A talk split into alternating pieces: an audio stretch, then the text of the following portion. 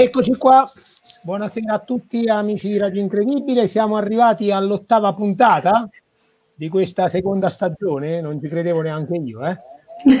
E questa sera abbiamo con noi, va bene, eh, prese- salutiamo Valeria e Sara che ormai penso che conosciate bene. Ciao a tutti. E che rendono sicuramente più estetico questo, questo programma, ma stasera ci parliamo di estetica perché come, di... come grandi divulgatori, dopo aver parlato tante volte di scienza, questa sera eh, cercheremo di parlare di arte. Quindi anche noi, diciamo, metteremo insieme, cercheremo di mettere insieme scienza e arte. O meglio, stasera parliamo di arte, poi vediamo come possiamo infilarci un po' di scienza. E infatti stasera con noi c'è Marco. Buonasera Marco. Buonasera a voi tutti. E Ciao Marco. Marco, Sara, presentalo tu. No, no, guarda, lascio a te la parola. Io sono troppo di parte. Sei di parte, no, no, vabbè, Marco, Marco eh, Tittarelli, ho detto bene? Giusto. Sì. E, ehm, è autore di uno studio eh, su un pittore che io non sono in grado di, eh, di, di, di, il cui nome non sono in grado di pronunciare, ma che eh, diciamo mh, ha, ha, ha, fatto diversi dipinti delle Marche, ma soprattutto il committente di questi, di questi dipinti, in particolare, allora, mo, mo, mi, mi, sbaglio sicuramente a dire, appunto apro senza la Madonna di Loreto e Santi di Offagna, il cui committente era Antioco Bentivogli. Ho detto tutto giusto? Bentivogli, Bentivogli con la I perché è importante, eh, eh. È un, cioè, c'è il rischio di, di, confondere questo cognome con una casata molto importante del, di Bologna, i Bentivoglio, molto ah, famoso. No, no, no, no, ah, senza O finale, perfetto. Senza O finale. Perfetto. Sì, perché questo è stato anche un grosso problema all'interno della mia ricerca per cercare di, di costruire la genealogia di questo personaggio. Ah, ho capito. E appunto, eh, nello, mh, mm, Marco ha pubblicato uno studio che parla appunto di, ehm, diciamo, di questo dipinto e noi cercheremo anche di fare dei collegamenti. Non vi svelo quale, quale sarà il collegamento scientifico più importante, lo faccio dire eh, da Marco in questo suo percorso. Marco, io ti lascio la parola, noi diciamo ti interromperemo, ti, re, ti interromperemo come abbiamo fatto con tutti i nostri ospiti per eh, Perfetto. magari se abbiamo qualche eh, curiosità. E mm, niente, ti lascio la parola, anzi, eh, ti eh, mettiamo in uh, sovraimpressione, no? in, in um, diciamo, facciamo vedere un po' una, una qualche, qualche slide che ci hai preparato. Sì, va okay. bene. Va bene. Allora, la, la metto. Eccola qua. Ok, sì. Uh, allora, il, il, mio studio è uno studio di settore, uno studio piccolino che parte da una piccola storia che è diventata un pochino grande, o almeno a me piace pensare che sia così, proprio perché appunto il, non rimane solamente nel, nei confini della, della, della provincia, eh, ma si sposta almeno in Italia, anche nel resto d'Italia.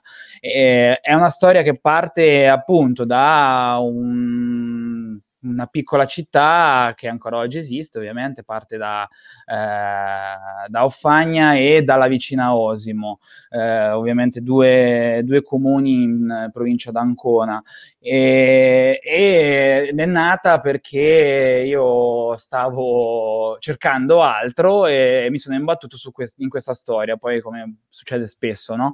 Eh, stavo facendo una, una, ricerca nei documenti, eh, nei documenti eh, che stanno nei vari archivi pubblici e, e, mi ero fissato su un argomento molto interessante che sono le confraternite. Oh eh, che appunto sono queste associazioni laiche che ancora oggi in alcuni casi esistono, qualcuno magari le vede anche ehm, durante le processioni religiose, appunto composte da cittadini eh, che però nel, nel, corso dei secoli sono stati anche degli importanti committenti a volte di opere d'arte, proprio perché avevano loro, reggevano delle, delle chiese o degli altari e quindi facevano eh, realizzare delle opere d'arte per questioni votive. E allora io cercavo delle informazioni su una confraternita di Offagna, che era la confraternita del Rosario, che oggi non esiste più. E invece mi imbatto su questo personaggio, su Antioco Bentivogli.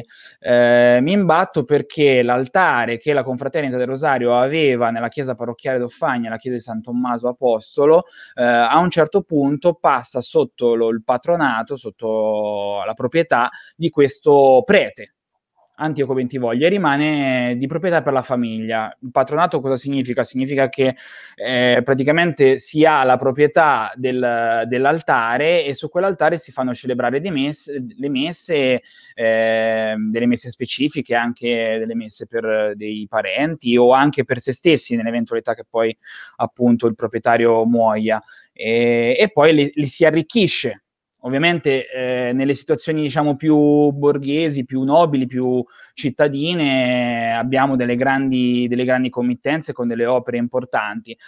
Eh, in questo caso invece c'era, c'era, un'opera un po' anonima anche perché eh, non è diciamo il Caravaggio o il, il Tiziano o l'opera ecco, del grande artista, ma un'opera che non aveva nome.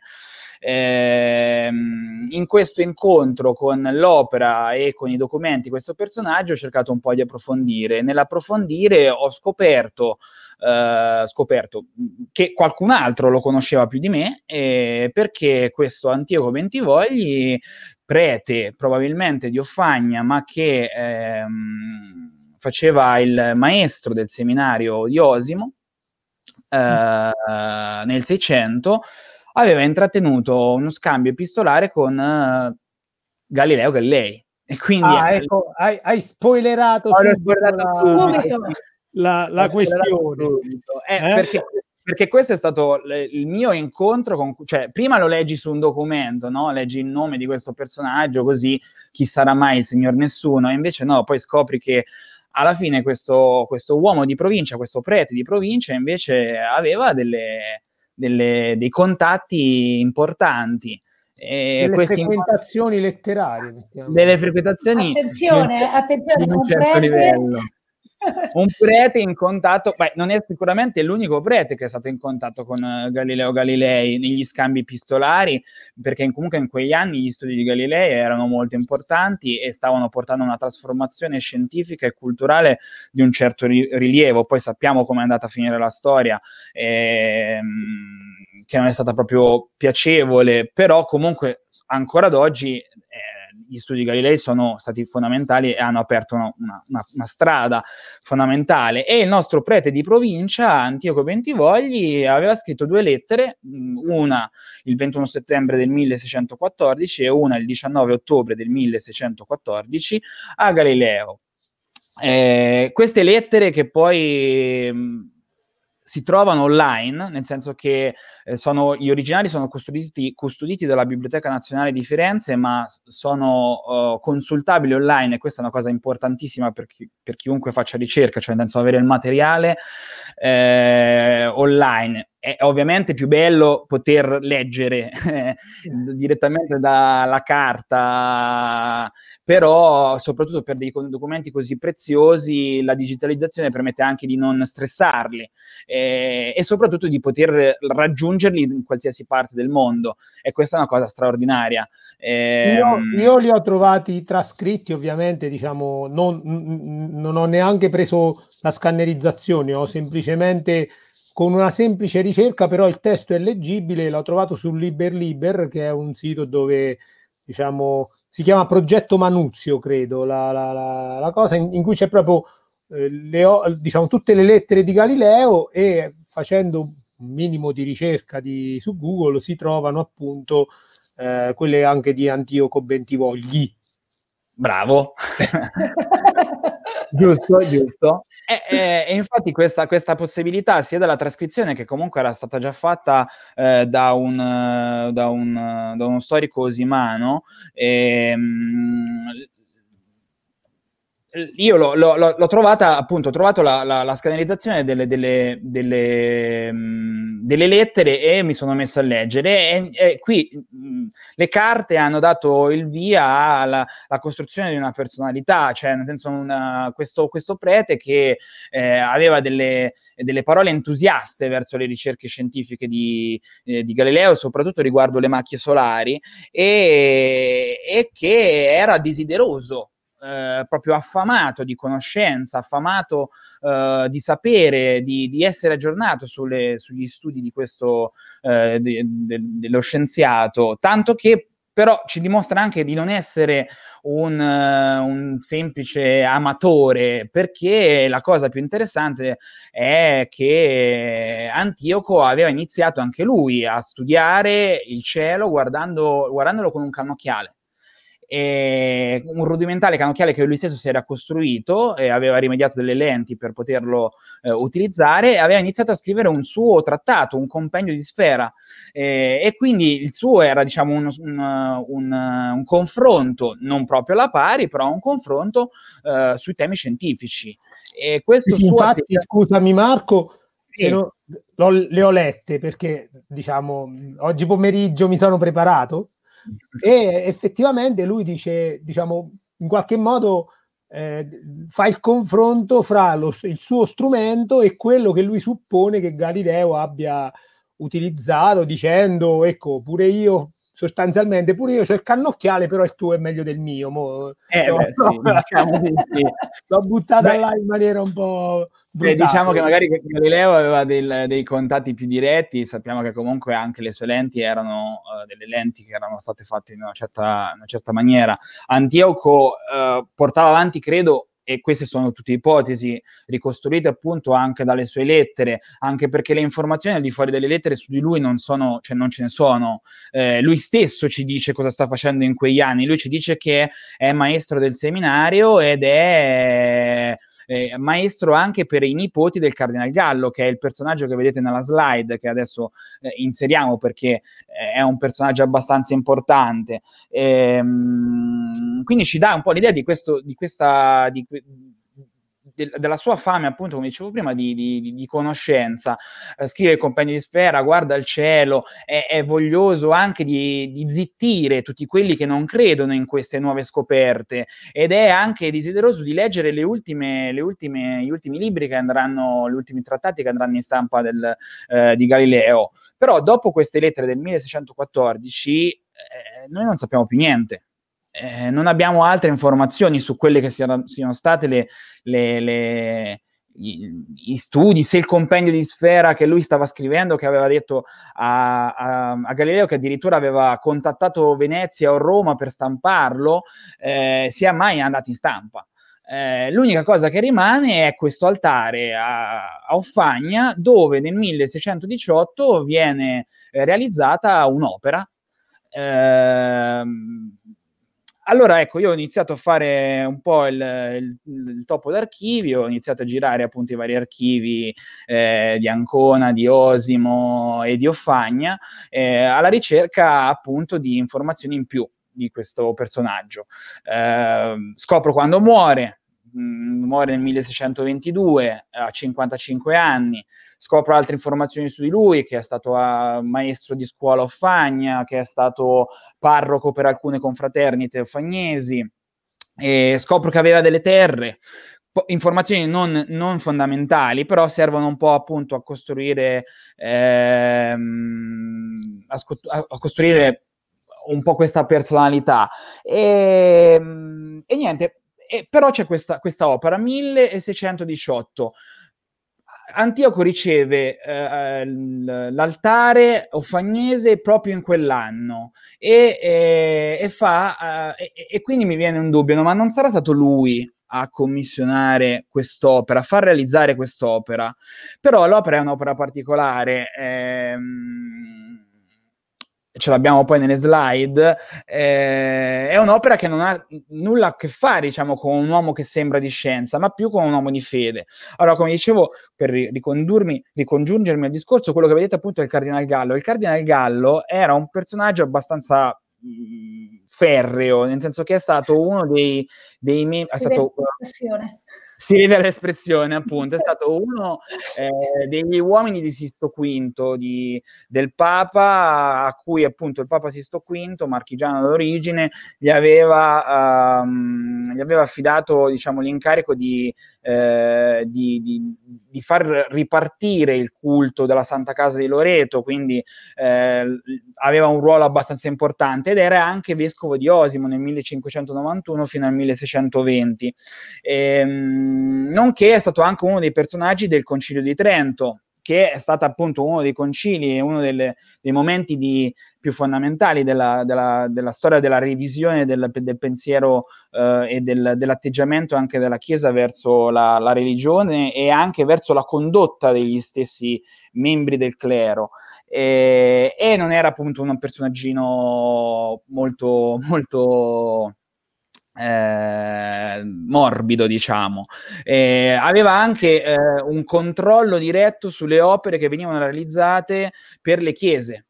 Eh, nel senso, lui professava che mh, mm, i preti, i vescovi, comunque il clero doveva eh, tenere sotto controllo le opere che venivano fatte dagli artisti perché non dovevano uscire da quelli che erano i dettami che erano stati poi ripresi, eh, stati fissati durante questo lungo concilio che eh, aveva appunto eh, rivisto un po' quelle che dovevano essere, doveva essere anche l'immagine della Chiesa che doveva dare ai propri fedeli.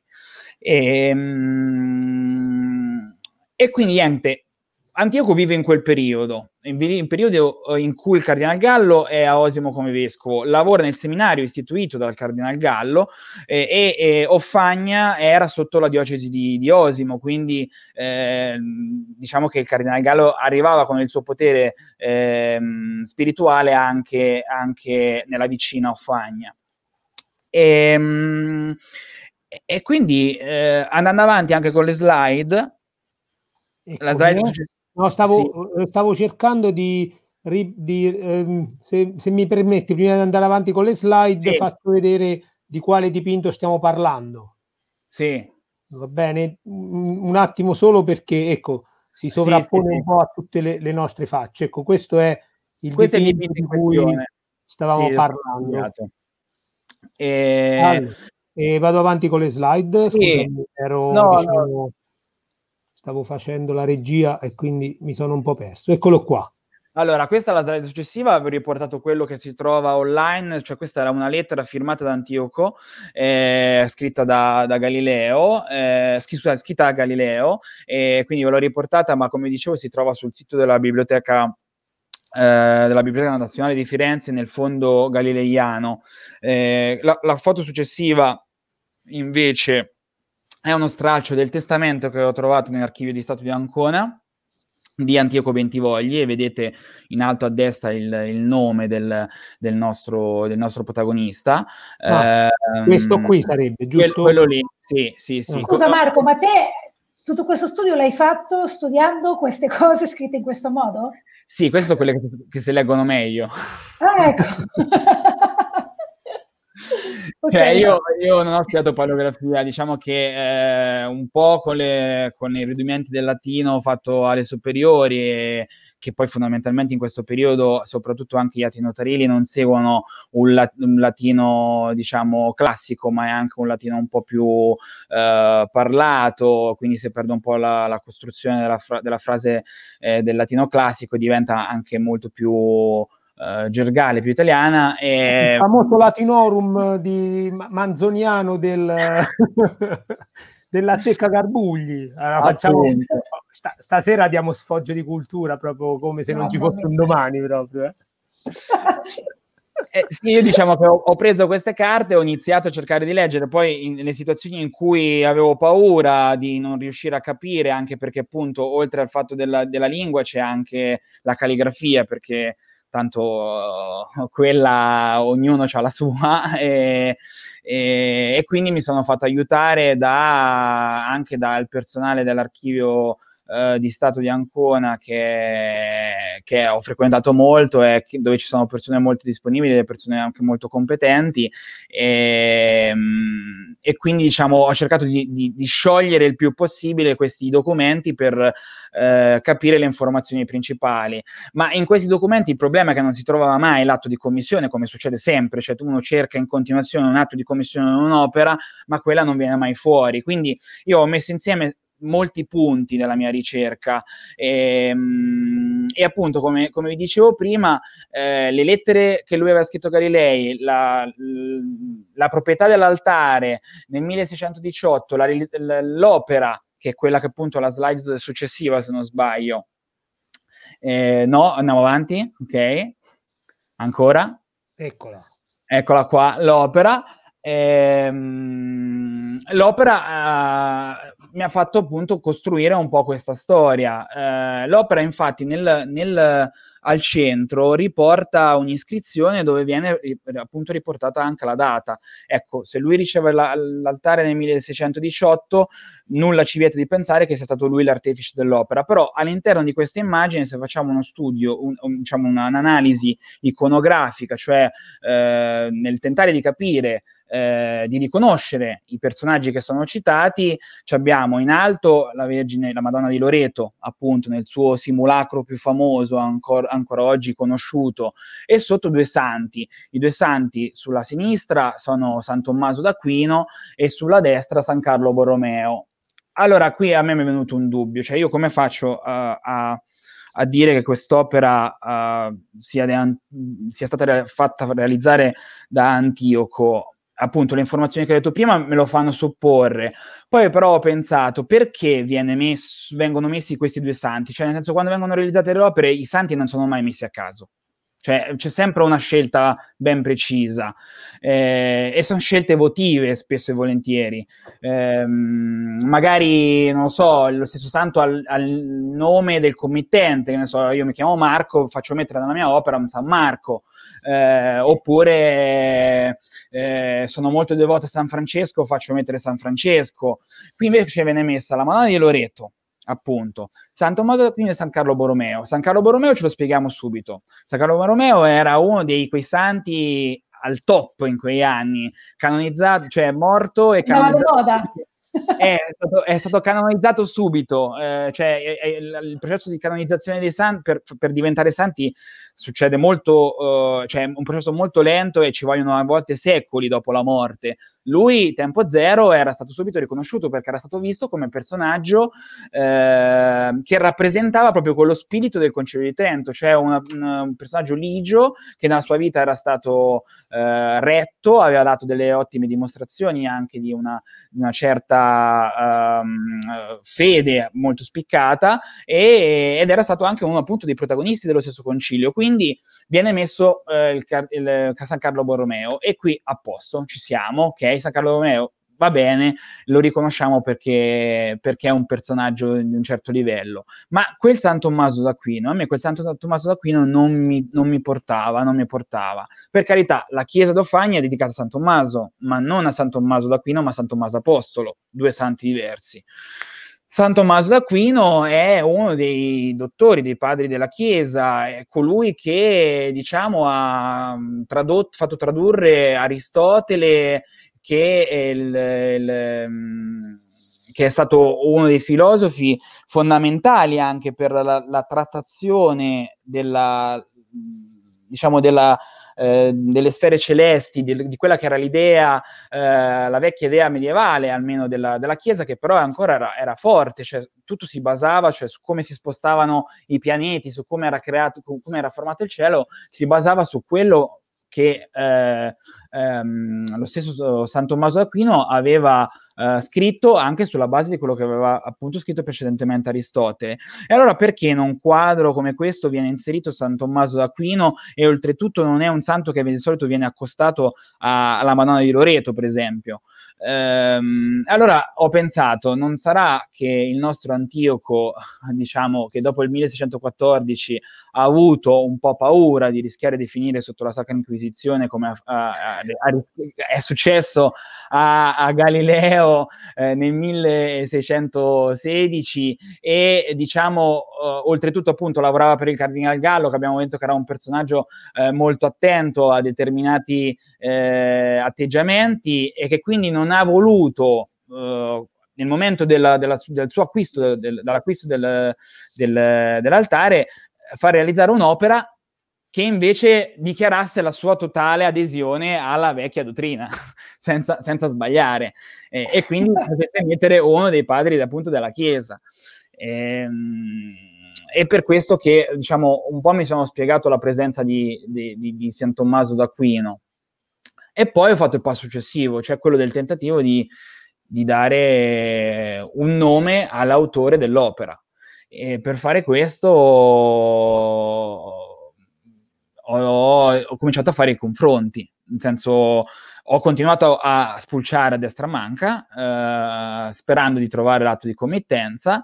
Eh, non l'ho trovato l'atto di committenza purtroppo, ma uh, fa- facendo questi confronti con altre opere ho individuato quello che secondo me poteva essere l'artefice, cioè questo pittore fiammingo, Ernest Van Schaik, che eh, lavorava nelle Marche già da diverso tempo, aveva preso casa a Castelfidardo e dopo essersi spostato da Utrecht, essere sceso appunto da, dal nord Europa, essere arrivato più o meno Utrecht, che sta il Fidardo è, è un attimo eh, cioè.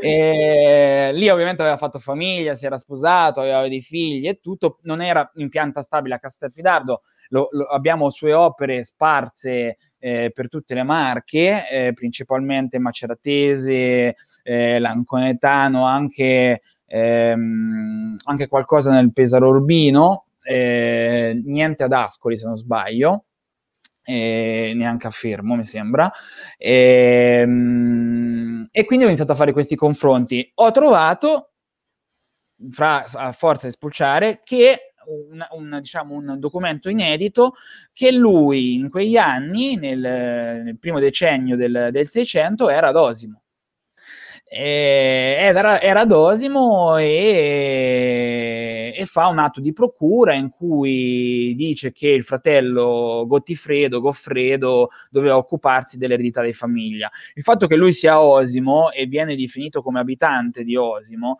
mi ha fatto pensare che non fosse di passaggio, ma che avesse almeno uh, potesse utilizzare Osimo come come mh, punto di snodo anche per i suoi lavori in giro per la provincia. E, mh, oltretutto lasci- ave- sappiamo che aveva lavorato anche a Osimo, seppure le opere usimane, una in particolare eh, nel, del 1619 non è arrivata fino a noi eh, e quindi ho pensato che magari potesse essere l'artefice. Ovviamente non bastano queste cose per poter um, dire che un'opera sia uh, di un artista. E lì sono iniziati i confronti, cioè ho, ho, iniziato a fare i confronti con le altre opere dell'artista, quindi ho sezionato l'opera, eh, l'ho guardata e riguardata e ho guardato le sue opere eh, andando nelle varie chiese, cercandole nei vari musei, tipo Pellegrino. E... Cosa fai oggi? Sì, andiamo a fare una gita. Ah, ti porto a, a Mondolfo a vedere una chiesa. Ecco, vabbè, oh, te fai vedere quadri, io faccio vedere insetti, Valeria. Eh, vabbè, ognuno ha la sua. sì, Eccolo, Andrea. Scusate. Sei fuggito. Scusa Marco, nel frattempo mentre parlavi c'è stata una... Abbiamo perso per un attimo tecnico. Andrea. No, ho, ho visto, però, però non niente. Pensando... Bene. Bravo, bravo, ho imparato subito come si sta in radio, bravo. La radio moderna ai tempi del Covid. Assolutamente. Comunque volevo far notare che è, è magnifico come la ricerca che c'è dietro un quadro comunque ha gli stessi step eh, di una ricerca in laboratorio o no? Ah, Marco sta parlando, mi sembra di, di, di ascoltare quali, qualunque ricercatore scientifico, no? È bellissima sta cosa, che in realtà è una ricerca vera e propria a tutti gli effetti, quindi vediamo come arte si avvicina sempre più alla ricerca scientifica anche in questo campo. No? Scusa Marco. Poi, no, no, sì, esatto. Eh, a proposito, adesso su Facebook è arrivato questo commento eh, della signora Frida Paolella che dice che la città di Osimo, a ottobre del 2020, ha istituito, ha istituito il premio Antioco Bentivogli dedicato alla divulgazione scientifica. Quindi... Cioè, direi che... diciamo direi che, il nostro, che il nostro Antioco ha avuto una, una, una, una considerazione che, che, forse non si aspettava e, e questo... Ma in realtà noi Scusa, Ci candidiamo per il premio? Esatto, in realtà no, Marco, adesso ti spiego, adesso sveliamo il segreto. In realtà tutto quanto calcolato, sapevamo di questo premio Antioco Bentivogli e quindi parlandone speravamo di... Eh, eh, ah, insomma, ecco, ecco a parlarvelo. Conquistare la giuria che tutto torna. Beh, speriamo, considerando che comunque questa almeno è un'occasione anche per dare voce a, cioè come sta facendo, come sta facendo eh, Osimo, eh, anche dare voce a un piccolo personaggio che però ha, ha lasciato comunque anche nella nostra, nella nostra storia un, un, segno, cioè che siano due lettere che non sono cosa da poco, eh, che sia un'opera è comunque una, una, cosa straordinaria. Cioè, senso, a me la, la cosa che, che, fa impazzire quando, quando mi metto a, a fare questo tipo di, di, di, ricerche, è proprio l'entrare dentro alle dinamiche mentali di, tentare di fare questa cosa mantenendo comunque una distanza, cercando eh, né di, di, di, di, stravolgere né di, guardare con l'occhio per forza analitico dell'uomo del ventunesimo secolo, però di cercare di, vivere un po' quello che, quello che a, a, accadeva nel passato. E a volte noi non ci rendiamo conto effettivamente di qual era la... cioè abbiamo una visione secondo me un po' distorta di quello che succedeva in passato, li, li crediamo anche meno capaci di fare cose. E invece a, a volte anche a, a, leggendo eh, lavori di, altre, di, altri studiosi, eh, studiando, ti rendi conto che veramente eh, anche le distanze, le distanze che adesso noi ci sembra che siano tutte, che sia tutto raggiungibile. Adesso parte questa parentesi nefasta che stiamo vivendo, però eh, si può andare dovunque, a parte con internet, ma fisicamente puoi essere dalla parte del mondo nel giro di pochissimo tempo.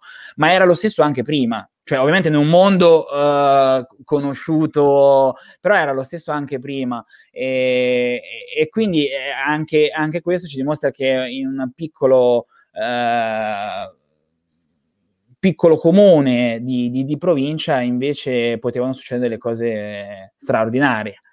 E, e la ricerca a, a, ci permette anche, anche questo, cioè nel senso, la ricerca artistica, uh, per ricollegarmi a quello che diceva Sara, è, la ricerca della storia dell'arte non è solamente avere un'opera di fronte e poterne parlare con tutte le informazioni, ma è anche cercare di entrare dentro la storia dell'opera e, e lo si fa attraverso diverse, diverse vie.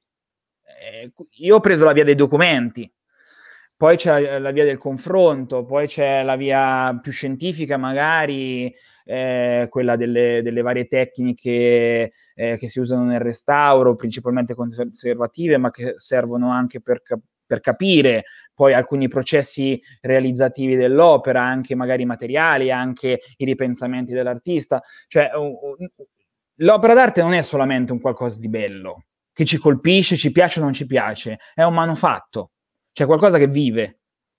E come gli insetti, come gli animali, come le piante, eh, quindi eh, è qualcosa che ancora parla. È il fatto che noi viviamo in, un, in una nazione che, ha, che, con, cioè, che è costellata di cose che continuano a parlare, ma che forse noi non ascoltiamo abbastanza, ci dovrebbe far essere più sensibili oltre che orgogliosi, che no, questa cosa, no, noi potremmo vivere di turismo, potremmo, no, a parte questo, eh, più sensibili a fermarci ad ascoltarle in qualche maniera. E anche le opere un po' più sfigate, cioè senso, la, mia, la, mia, opera non è un'opera, appunto, come dicevo prima, non è un Caravaggio, però è un, un segno della storia, è un documento della storia.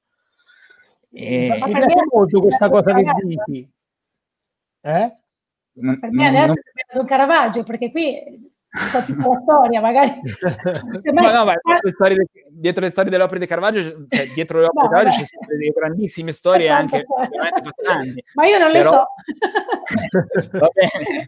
Eh, però ecco, diciamo che questo secondo me è l'aspetto più bello. Poi eh, ovviamente il rapporto è un po' quello scientifico, cioè eh, ci, si, ci, si, sposta eh, tentando di, di di fare dei passi sempre avanti, di, di, raccogliere informazioni, di metterle insieme, di fare un discorso sensato, un discorso logico, senza farsi prendere da entusiasmi e di mettere insieme tutti i tasselli eh, per cercare di, di, di, ricostruire una serie di passaggi. Ovviamente io adesso ho, ho, parlato più della parte storica, però la parte appunto storico-artistica, quella del confronto, è stata abbastanza importante, cioè a, anche il fatto, come vi dicevo prima, che ho costretto per dire un mio amico eh, a venire un giorno di andare un giorno d'estate nel, del 2019 eh, a Mondolfo per vedere un'opera di, de, del nostro Ernest Mashaik e io e, diciamo l'ho, l'ho, convinto dicendogli che poi pagavo un pranzo. E, è, è stato il modo per, ecco, per almeno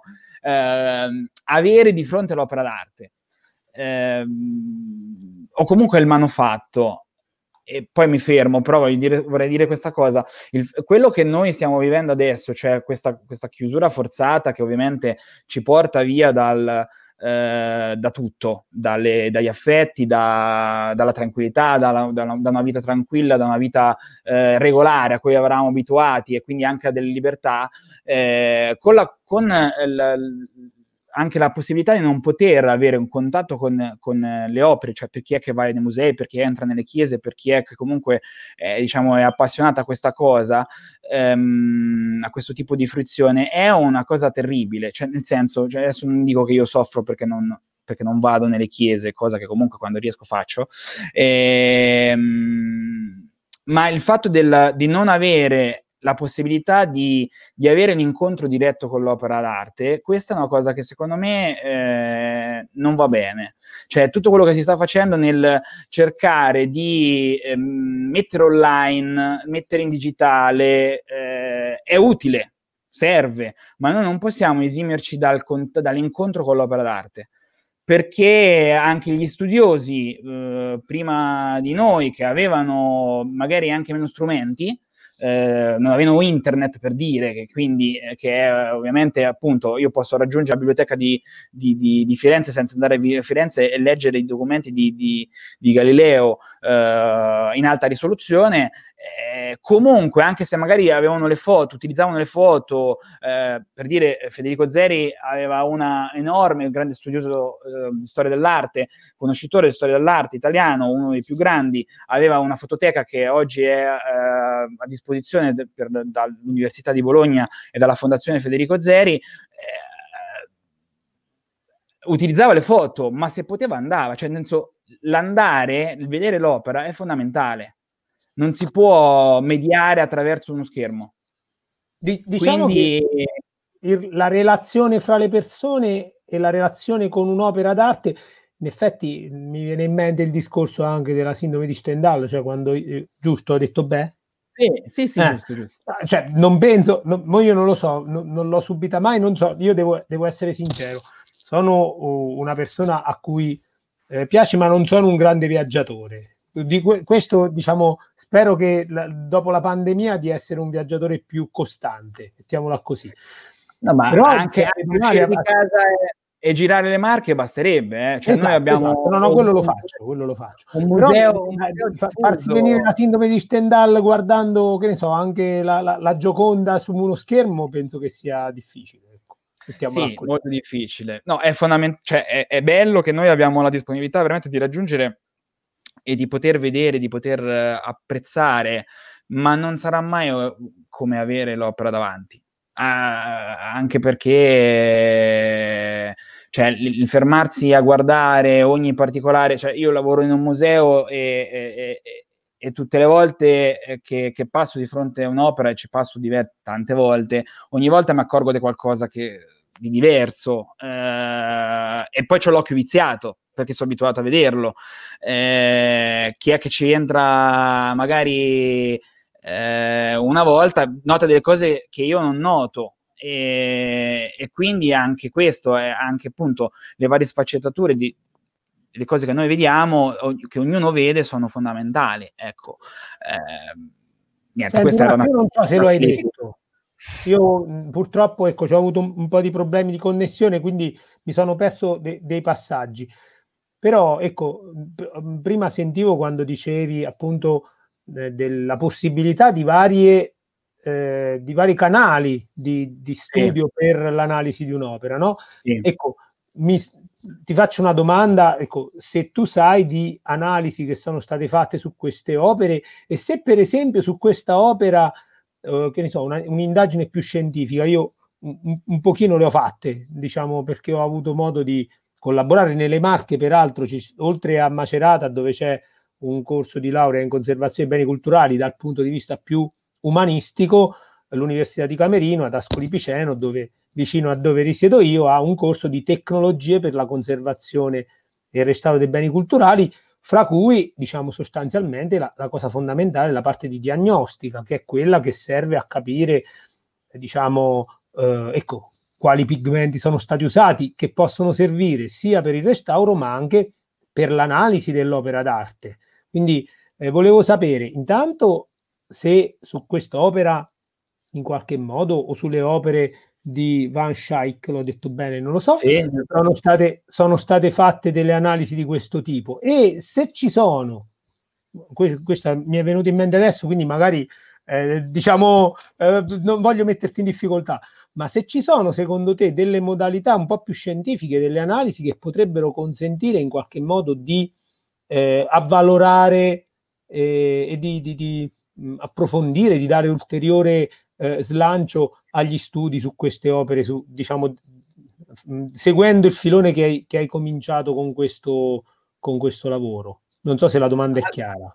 No, allora, uh, sì, cioè nel senso, um, la diagnostica n- nelle opere d'arte e, e nei manufatti artistici eh, diciamo, esiste e o, o fa progressi in continuazione anche con eh, l'aggiornamento delle nuove tecnologie e delle nuove soluzioni che possono comunque innanzitutto darci una, la, almeno la, la, una, quasi sicurezza di poter farle sopravvivere di più, cioè nel senso la, mm, quello che è il restauro fondamentalmente è un atto conservativo e quindi ci, ci, ci fa raccogliere informazioni eh, per, per, poter mh, mm, dare una lunga vita alle opere, eh, perché il nostro intervento deve essere appunto un intervento di conservazione e non un intervento invasivo che vada a manomettere eh, l'opera per poi dare una, eh, un'immagine eh, fa- falsata di quello che è l'opera nel futuro. Ehm, esistono, esistono, ce ne sono tante. Io non sono nel, nel senso, non, non sono un restauratore, eh, non, non, ho mh, delle, una formazione di, di, quel tipo, però uh, ehm, ci sono diverse, diversi tecnologie, appunto, diversi anche esami che vengono fatti per dire la radiografia, la semplice, fra virgolette, semplice radiografia o la riflettografia, che sono appunto delle eh, analisi che permettono anche di vedere quello che, su, che c'è sotto la pellicola pittorica. Eh, e quindi, oltre a, a darci un'idea anche del, del, della composizione come dicevo prima, dei pigmenti, del, dell'utilizzo dei materiali utilizzati, anche appunto dei ripensamenti, dei, dei disegni fatti dall'artista. Eh, c'è a tal proposito, ve lo, ve lo, indico, non so se l'avete visto, un video che è stato fatto uh, qualche, qualche, settimana fa. Ehm, dedicato alla Palagozzi di Ancona, la Palagozzi di Tiziano, che sta alla Pinacoteca di Ancona, eh, dove c'è eh, Carlo Giantomassi, che è uno dei più grandi restauratori italiani, anconetano oltretutto, eh, che eh, ha, ha diciamo, fatto questo video in cui ha parlato del, dell'intervento che lui e la sua, e sua moglie e collega eh, Donatella Zari hanno fatto ehm, nell'87 alla Palagozzi e porta per esempio alcuni risultati cioè eh, le lastre eh, che sono state fatte a, alla pala, eh, appunto um, le analisi con la riflettografia, cioè tutti i lavori anche che hanno permesso uh, all'opera appunto di arrivare in una certa condizione a noi. Eh, quindi la, la, la, sci- la scienza, diciamo quella canonica, se vogliamo dire così, eh, quella, quella, assolutamente serve.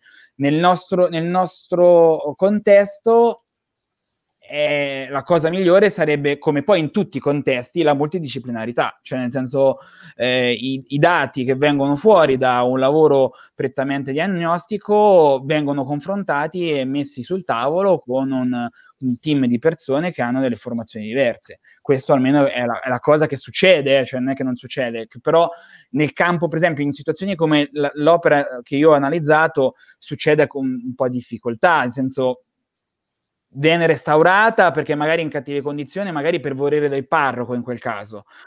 Però non c'è un'attenzione che ci può essere per un grande capolavoro. Cioè, non, ci essere, non, ci saranno mai tutte quelle quel dispendio economico uh, che, che, un Tiziano, un Caravaggio, un Leonardo, un uh, Botticelli avranno in quanto stelle del firmamento artistico. E quindi si perderanno anche del, una parte della storia materiale che sta dentro a, quella, a quell'opera.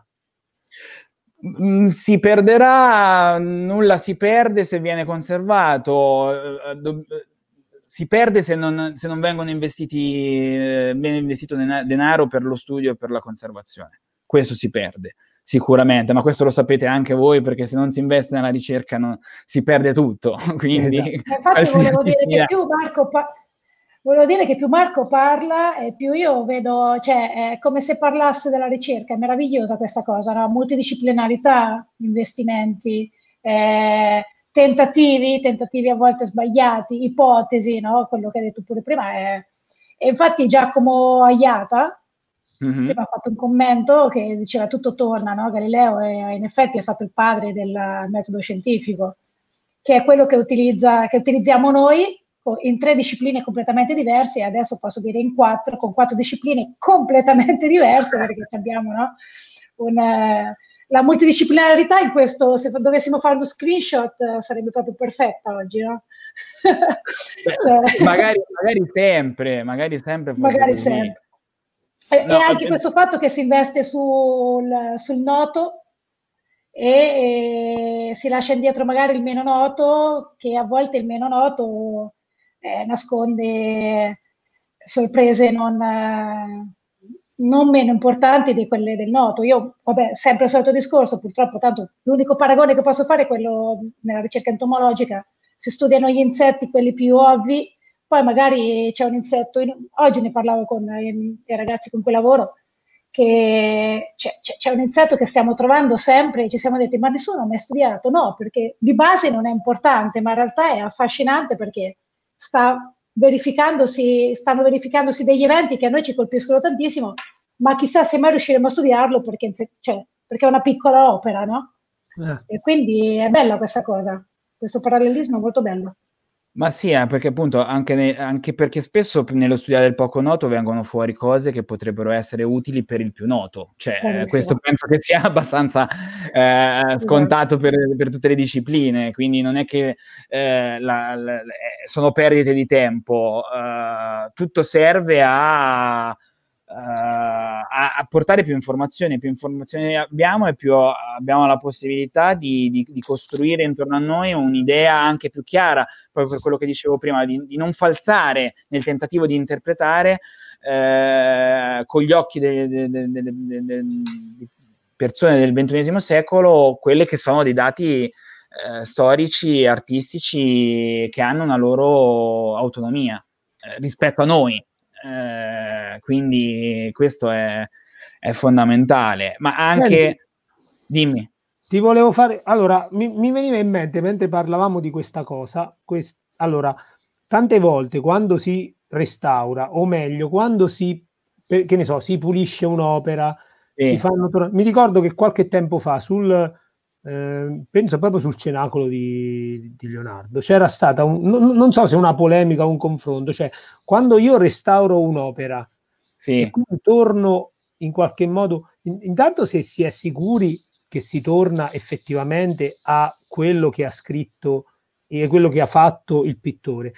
Ma la, la domanda che mi ponevo, che mi era venuta in mente era questa, ma eh, ecco, non si perde un po' della storia che ha vissuto quell'opera, facendo riferimento a quello che dicevi tu prima, del fatto che quando io sto davanti a un'opera, sto, è vero che sto davanti a, a quell'opera, ma sto anche davanti al percorso che quell'opera ha per, scusate il gioco di parole, sapete che non sono un letterato, eh, diciamo al, al, al, tratto di anni, alla quantità di anni che, quel, che, che, quell'opera ha vissuto, gli spostamenti che ha subito, eccetera, eccetera. Quindi dobbiamo, ecco, eh, dove, dove, arriva il, il, restauro e dove comincia, come posso dire, una sorta di ehm, appropriazione indebita, invasione sulla storia di quell'opera. Ecco, eh, allora, tu, tu stai, stai, aprendo una, una, questione che è enorme e in cui io, eh, cioè, nel senso, uh, non, non, entrerò, non entrerò per...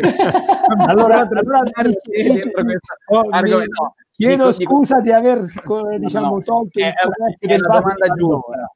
Non era mia intenzione. È una domanda No, no, è una domanda giusta che, che uh, potreste uh, fare a, a, a, a, dei restauratori, cioè comunque, ecco, se magari può essere uh, un incipit per una nuova puntata all'interno dello, dello stesso filone, io quello che, quello che, posso dire sulla base delle cose che ho studiato, nel senso no, non come... Eh, non, non, nell'ambito della ricerca, ma come studente, ehm, e anche delle, delle, cose che ho visto nell'ambito lavorativo, cioè Ovviamente quando tu metti le mani su un'opera rischi sempre di, eh, però l- il nostro approccio, come dicevo prima, è conservativo. Quindi tutte anche le tecniche, tutte le varie soluzioni che vengono trovate sono per la maggior parte, soprattutto in Italia, che abbiamo una scuola di formazione di un certo, li- un certo livello, di un certo tipo, ehm, un'attenzione particolare al tentare di non contraffare il, l'opera e di non lasciare dei segni indelebili.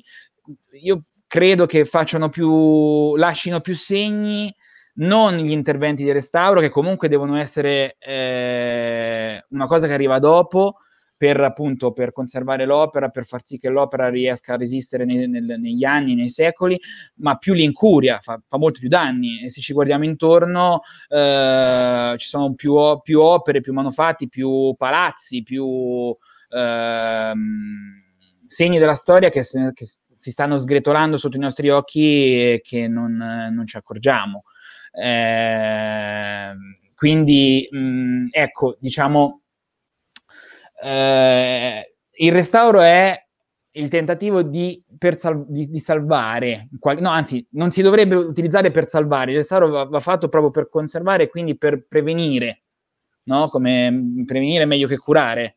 Eh, anche la quindi... Z per chi è di quelle appunto, appunto appunto. Quindi me- meglio lavarsi i denti che andare dal dentista. Eh, il, il, fatto è, è, proprio quello. Quindi l'intervento di restauro fa- è stato studiato per cercare di non essere invasivo. Quando il restauro avviene per cercare di recuperare qualcosa che, st- che si sta perdendo e ovviamente già c'è stato l'atteggiamento di poca considerazione prima che ha fatto più danni. Purtroppo. Invece bisognerebbe rischiare di non arrivare a quel livello, a quel punto. Eh, certo, e bisognerebbe investire, siamo sempre lì, solo esatto. che ecco, in Italia abbiamo troppe, quindi non riusciamo a poter investire su tutto e poi si aprono altri discorsi che vanno anche sul politico che però non, non sono il caso di affrontare. E invece volevo chiedere una cosa, no? Eh, sì. Se ad esempio anche i nostri amici a casa o i nostri amici qui presenti hanno la passione di trovare eh, chiesette magari anche sconsacrate, antiche, dei, dei paesi del nostro entroterra. Ad sì. esempio, che ne so, tipo a Montegallo. e, e, ma proprio casuale, è casuale. E, e in realtà mh, abbiamo scoperto che ci sono dei dipinti, forse datati del 1400-1500. Ehm, chi cioè una, una, persona normale che ha curiosità di andare in giro e trova casualmente queste opere che eh, riprendono molto, ricalcano molto in, i quadri dell'epoca, quindi magari anche per attribuire loro un autore. Chi dobbiamo chiamare nel nostro territorio? Questa è, è proprio una mia ignoranza. Allora, per, per, avere una consulenza, intendi? Sì, sì, sì, per capire mh, quello che abbiamo scoperto, che, che cos'è e per valorizzarlo, certo, perché magari sono tesori e non lo sappiamo. Beh, allora, se avete... Cioè, allora, di, dipende cosa si intende per trovare. ok, eh, se voi avete, avete, individuato delle opere all'interno di, un, di una chiesa, ovviamente eh, potreste comunque ehm, interpellare innanzitutto magari anche i musei nella zona e quindi vedere se eh, comunque eh, c'è una eh, un organico all'interno del museo che vi possa dare eh, e che quindi che ci abbia delle, delle, delle, figure che siano anche preparate sul contesto artistico locale. Ehm, poi eh, potreste rivolgervi all'università, ovviamente, ehm, perché tanto comunque all'interno dell'università ci sono dei ottimi professori che possono rispondere eh, spero al più possibile alle vostre domande, oppure c'è sempre comunque la sovrintendenza, che è l'organo statale che tutela il patrimonio e, e che ne ha carico almeno sulle spalle eh, il, la salvaguardia, se non il mantenimento. Ecco, poi il mantenimento magari finisce in mano alla parrocchia o al privato sulla base della proprietà. Però sì, cioè, mh, dovreste Adesso, detta così, è un po' difficile perché do- bisognerebbe capire di cosa stiamo parlando e, e, e così via. E, però era, sì, cioè... Era a livello di curiosità perché nel mio paese di montagna abbiamo ho trovato in questa chiesa sconsacrata che poi è stata riconsacrata dei, dei dipinti, cioè togliendo eh, un intonaco sopra, sono usciti fuori dei dipinti de, dell'epoca. Del, eh, 1400. Allora sovrintendenza, per forza. Eh sì, okay. sovrintendenza. Perché tanto eh. comunque anche per, per, per cercare di, di vedere com'è la, la, la, lo stato di conservazione e la, eventualmente la messa in sicurezza per cercare di capire se bisogna togliere ancora il, il, lo stato di intonaco che copre tutto, c'è bisogno comunque di, di, di una sì, una... per, anni, per, anni, è stato coperto, quindi era, è stato solo la curiosità delle persone del luogo che l'ha voluta restaurare quindi tog- togliendo sopra, eh, sotto sono emersi que- eh, da, eh, immagino, però dato che appunto oh, si, si, rischia eh, di, di, di, magari nel fare del bene, però si rischia di, di danneggiare, eh, allora è meglio comunque sempre interpellare eh, i vari tecnici del settore che eh, riusci- riusciranno magari a sicuramente a avere un approccio più, più scientifico eh, nel, nel, lavoro. Grazie. Niente, eh, questo è, cioè, potrei, potrei dire altro, ma no, non vado avanti perché mh, mm, eh, diventerebbe anche troppo, troppo specifica. Quello, quello che c'è scritto sull'articolo è anche già abbastanza contorto, come dicevo a Sara, avevo tentato di farlo leggere a mia sorella che non è del settore prima di pubblicarlo, mia sorella mi ha guardato dicendo ma eh, io non ci ho capito niente. Però Marco, io ti confesso che ti avevo promesso che ieri lo avrei letto sì. e ieri l'ho letto e l'ho anche L'hai sottolineato. Bene, sono contento. Ho sottolineato anche delle parti.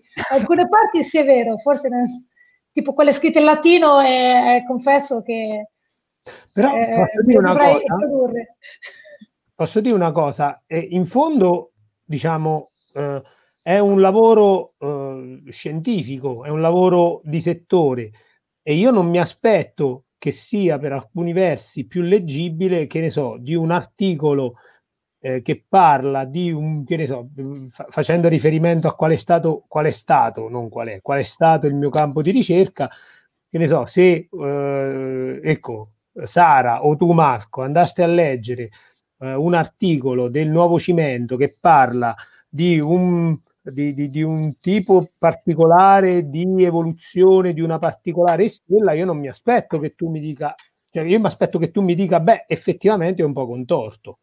Quindi è anche un po' il nostro scopo qui, quello di, come posso dire, sciogliere, dico, eh, spezzare questo pane de, de, de, del tecnicismo, che sia scientifico o artistico, per fare in modo che, ecco, io che mh, magari leggo l'articolo e ne capisco il 3%, però dalla chiacchierata di stasera magari dopo lo rileggo e, e ne capisco il, il 40%, ecco, che già per me è tanto. No, no, ma infatti... Voi... Vai. Vai, vai. No, no, vai, vai quello che state facendo sicuramente è una cosa importantissima appunto per cercare di scavallare i, il, le aree, no? Nel senso eh, la, l'area del, del, mm, degli addetti ai lavori e l'area delle, delle persone comuni. Eh, è fondamentale appunto riuscire a parlare di queste cose anche eh, pane pane, vino al vino, cioè nel senso... Ehm, per quello che sono. Poi è ovvio che sì, come dicevi tu, quando scrivi, eh, scrivi per, per una, una, pubblicazione o una rivista, cerchi sempre di mantenere un certo standard, eh, però eh, la cosa importante è poi cercare appunto di uscire un po' da quel contesto lì e saperlo, e io spero di, di aver fatto qualcosa in, in questo senso stasera. Eh, di, di, poterlo divulgare appunto anche, anche fuori da, da, dal contesto più scientifico. Il, il, problema però che magari si riscontra un po' più nel settore umanistico, soprattutto nell'ambito delle, dell'arte, è che dato che si parla di, ar- di, arte, spesso sembra che sia tutto molto semplice, eh, allora si pretende che sia tutto alla portata. Eh, sì, e se qualcosa diventa troppo palloso, passatemi questo termine, allora ecco, ci riempiamo la bocca, parliamo troppo da storici dell'arte, non siamo abbastanza ehm, coinvolgenti, emozionanti, quanto e, qualsiasi Dicono cosa. Dicono lo stesso degli scienziati che si mettono nella torre d'avorio e parlano troppo difficile, e che sono in realtà invece di essere scienziati sono scientisti, insomma, vabbè, siamo sulla stessa barca, via. Sì, sì, La cosa importante e ancora una volta siamo ancora tutti insieme. Ancora esatto. tutti insieme. Eh, confrontarsi. Uh, Valeria, eh, mentre diciamo in privato un, una, uno, una, persona che ci sta seguendo mi ha detto, mi ha scritto, se vuoi sapere eh, le, le, attribuzioni delle opere di Montegallo, puoi chiamare Stefano Papetti, che è il direttore della, della Pinacoteca di Ascoli, insomma, nonché ecco, se, professore di storia dell'arte nel corso, nel corso di Ascoli. Penso che sia anche abbastanza contattabile. Eh come ti dicevo appunto, se vai, se, uh, i, i, musei servono anche a questo. Eh, per esempio, proprio, proprio nel termine di questo discorso, il museo non è un posto uh, dove dove si vanno dove... a vedere le opere e basta. E basta, ma è dove comunque si, in teoria, nelle, nelle, migliori delle ipotesi, dove si porta avanti anche un, un lavoro di, di, di ricerca e, ed è un'istituzione, un'istituzione che aiuta anche chi è che ha delle domande eh, anche delle domande semplici, cioè non per forza delle grandi ricerche, eh, ma anche delle domande semplici. Solo che qual è il limite che c'è fra l'essere troppo costruiti e l'essere troppo decostruiti, cioè essere troppo abbandonati alla semplicità pur di essere attraenti che è un po' il rischio che, che appunto si succede con, uh, con, l'arte perché è vista anche come fonte di guadagno, per carità pure la scienza, quindi no, questo non lo metto in dubbio. È, è, è l'arte, capito, è, è, il fatto del bello, il fatto del raggiungibile, eh, allora sì, eh, non lo so, io ho questa, questa visione forse perché ci, ci, ci, lavoro e cerco di anche di camparci con questa cosa, quindi... Eh, boh, vabbè, ecco. Beh, eh, concludo e poi dopo veramente eh, vorrei proprio concludere tutto questo grande discorso, anche questi voli pindarici, eh, con una frase di, di Antioco Bentivogli che ho messo alla fine delle slide.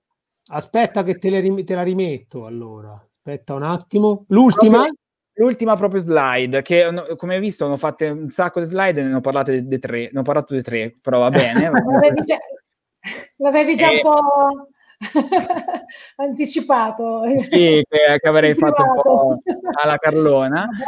Va bene, va bene. Beh, dai il fatto dell'ultima frase di Antioco, proprio sempre nel discorso del, del, di quello che facevamo su queste personalità eh, così particolari e anche su quanto poi non siamo così distanti, anche se passano i, i, secoli. A me questa frase ha colpito molto e qui c'è Antioco che sta scrivendo a Galileo e gli chiede eh, che vorrebbe, lui gli chiede se, che vorrebbe... Eh, che Galileo gli, gli, gli trovasse delle lenti per il suo cannocchiale e gli dice la prego con ogni affetto di cuore a ricordarsi della cortese, della cortese premessa che mi fa nella sua, cioè che, che capitandogli per le mani un paro di vetri, se non squisiti almeno buoni, me ne faccia grazia e se bisogna pagarli non guardi a spese perché io non tengo conto di denari dove c'è l'interesse del sapere. Quest'ultima frase secondo me racchiude un po' il tutto del, del discorso. Cioè, eh, e quindi possiamo, possiamo chiudere tutto. Quindi sì, sì. Bene. No, forse lo so, chiusura, direi. Dico, lo possiamo mandare. Mi sa che io non lo so, è un po' di giorni che non vedo il TG, però mi sa che si stanno un po' a riunire questi qua a Roma, no? Se gliela scriviamo sta cosa, può essere che cambiano qualche idea, che ne sai? Beh, sì, basta che non pensano che, che... Che, che, allora a questo punto ci possono continuare a sfruttare tutti dandoci quattro perché cioè, nel senso, è questo il problema, che con la passione, che è una cosa bellissima, o, o, non, non, ci si campa neanche con la gloria, purtroppo. Quindi le, le professioni devono essere pagate. Eh, però lo spirito che aveva quest'uomo è uno spirito estremamente moderno e così vicino a noi che a volte spiazza. Vero. Grazie Marco. Grazie a voi.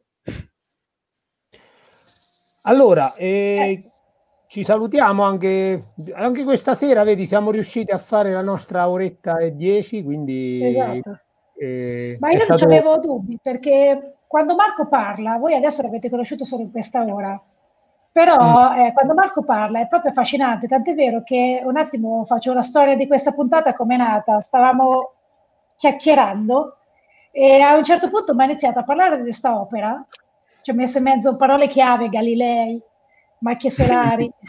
l'ha fatta apposta, l'ha fatta apposta.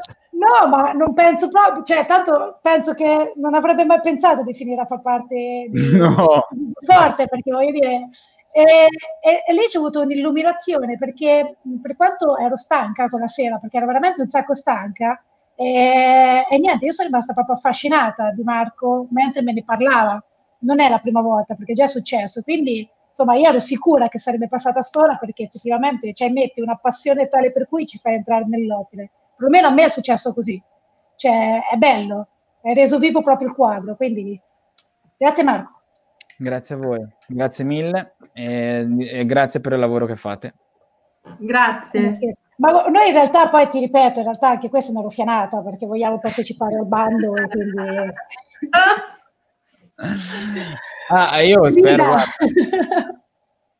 spero che, che, vi tengano in considerazione. Bene. Poi, se, se, esce un'altra puntata, che ne so, oggi pomeriggio parlavamo così, un po' cazzeggiavamo su WhatsApp, questa è la verità, eh, de, insomma, di Leonardo, lo so che è la stella del firmamento, però la scienza, l'arte e così, se esce una puntata abbiamo i nostri contatti, ok? Sì, esatto. ok, ok, anche se ehm, ho paura di parlare del, di, queste, di queste eminenze del, dell'arte, eh, quindi però se posso essere d'aiuto... Ci aiuterai ad esplorarle. Speriamo. Ci aiuterai ad esplorarle. Andrea cosa si è riperso? È ricomparso. Forse si è riperso. Aspetta che ci sta scrivendo sul telefono. Vediamo, Ale, sì. Vediamo se ce la fa rientrare così ci salutiamo. Esatto, e... ma Marco, ma che fine ha fatto il canocchiale? Adesso perdo tempo per far rientrare Andrea perché finire, finire la puntata senza Andrea è un po'... Che fine ha fatto il cannocchiale di Antioco? Eh, eh, non lo sappiamo, non sappiamo se Antioco ha rischiato di prendere, di, di finire a rogo o no. esatto, cioè lui è, ha, ha, pitturato, ha fatto pitturare due santi per uh, graziarsi Gallo. E poi ma... guarda, guarda come ci guarda strano Tommaso d'Aquino là. Appunto, io, eh, io in, quella, in, quella, faccia che è così anche molto naturale, un poco stereotipata, eh, ho voluto vedere, cioè ovviamente sta parlando sempre di ipotesi, eh? cioè tutto quello che io ho detto, a parte i dati, eh, sono tutte ipotesi, ehm, ho ipotizzato che quello potesse essere un ritratto di Antioco. Rieccolo. Ah, eh, scusate, stasera va così. Anche perché mai Marco, eh, non mi è successo no, mai essere... Vorrei essere io, eh, potrei essere io con la mia connessione che magari disturbo i vostri... Eh, no, credo che ci sia qualche problema col mio, però vabbè. Eh, se no, appunto dicevo, e poi basta. Eh, che ipotizzavo che la, la, la, lo sguardo, la faccia, la, fisionomia di, di San Tommaso d'Aquino possa essere quella di, di, di, Antioco, nel senso lui ci guarda, ha questo, quest, questi tratti marcati anche eh, poco classici, poco riferibili anche all'iconografia classica dello stesso San Tommaso d'Aquino che viene utilizzata in altre, in altre, in altre opere. Eh, lui ci sta guardando e in qualche maniera forse si è voluto far anche... Eh, rappresentare come, come San Tommaso in questo continuo tentativo anche di un voler ri- ritornare alla, alla, vecchia, alla vecchia scuola. Senti ecco. Marco, una domanda veramente pratica. Mm, eh, eh, ovviamente quest'opera si può vedere. Sì, sì, certo, se andate ehm, a, Santom- a Fagna, eh, nella chiesa parrocchiale, che è la chiesa principale di, di, di, del paese, che si trova proprio di fronte al, al palazzo del comune.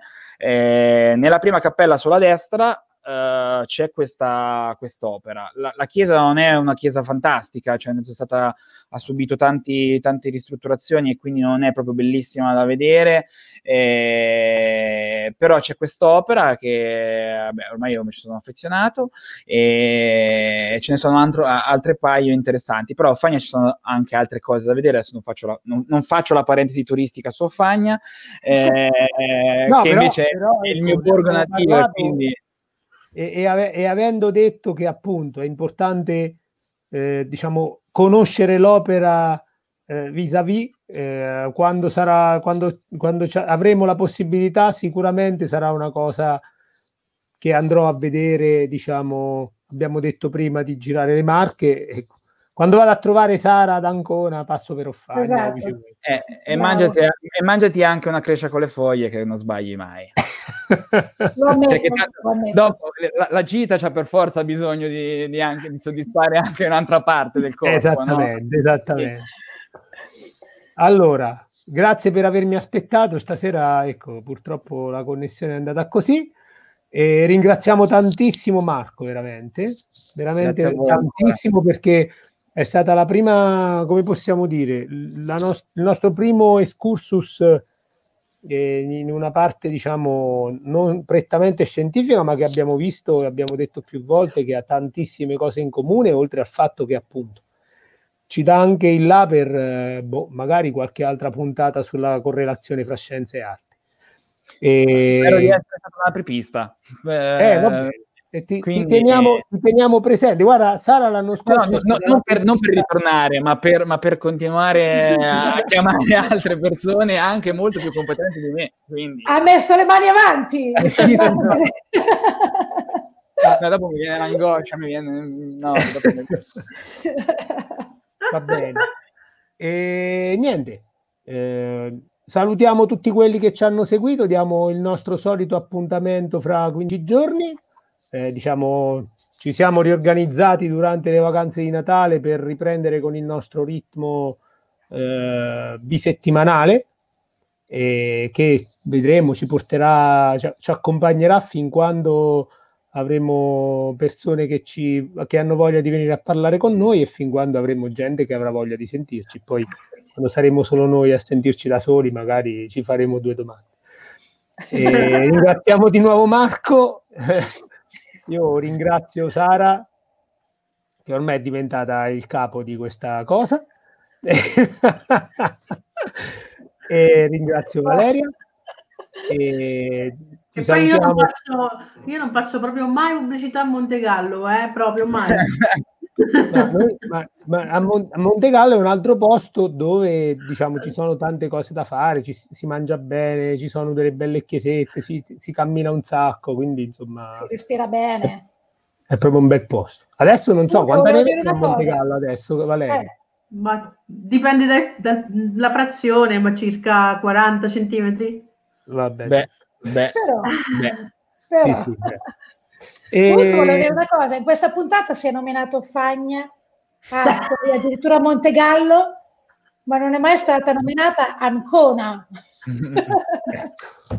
Scusate, eh. Adesso l'hai detto, adesso l'hai detto. Finalista no? della...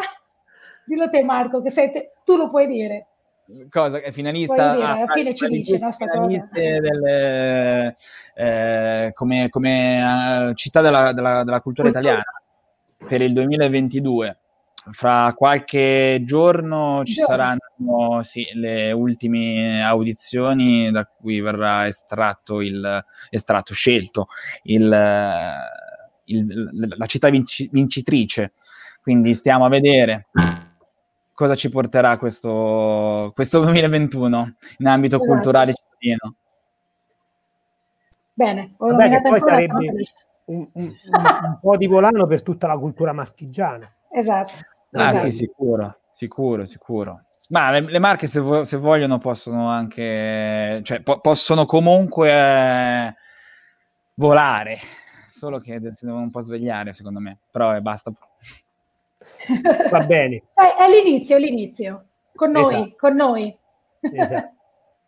Va bene, buonanotte a tutti, ringraziamo tutti quelli che ci hanno seguito, Ciao, vi diamo appuntamento. Di nuovo grazie Marco e a presto con Io Divulgo Forte.